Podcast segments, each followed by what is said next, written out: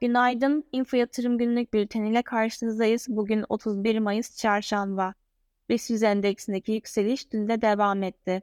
Seçim belirsizliğinin bitmesi endeksteki baskıyı hafifletirken, YSK Başkanı Yener'in açıklamasıyla da seçimin kesin sonuçları resmi gazeteye gönderildi.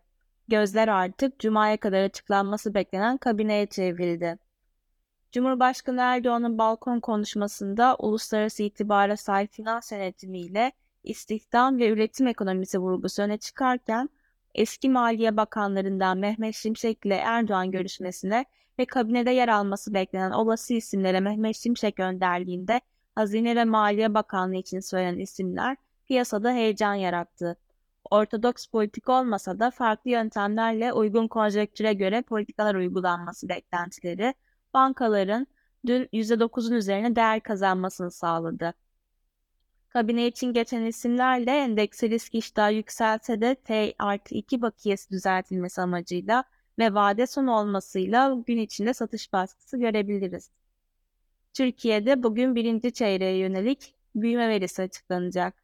Beklentiler yıllık bazda büyüme verisinin %3,5 olacağı yönünde. Yıllık bazda büyüme halen güçlü iç talebe bağlı pozitif seyrederken kurla birlikte cari açıktaki artış ve kamu harcamalarındaki artış büyümeyi baskılayabilir.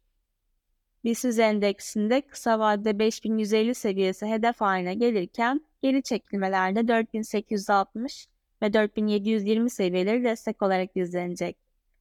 Borsa İstanbul'un gün alıcılı başlamasını bekliyoruz.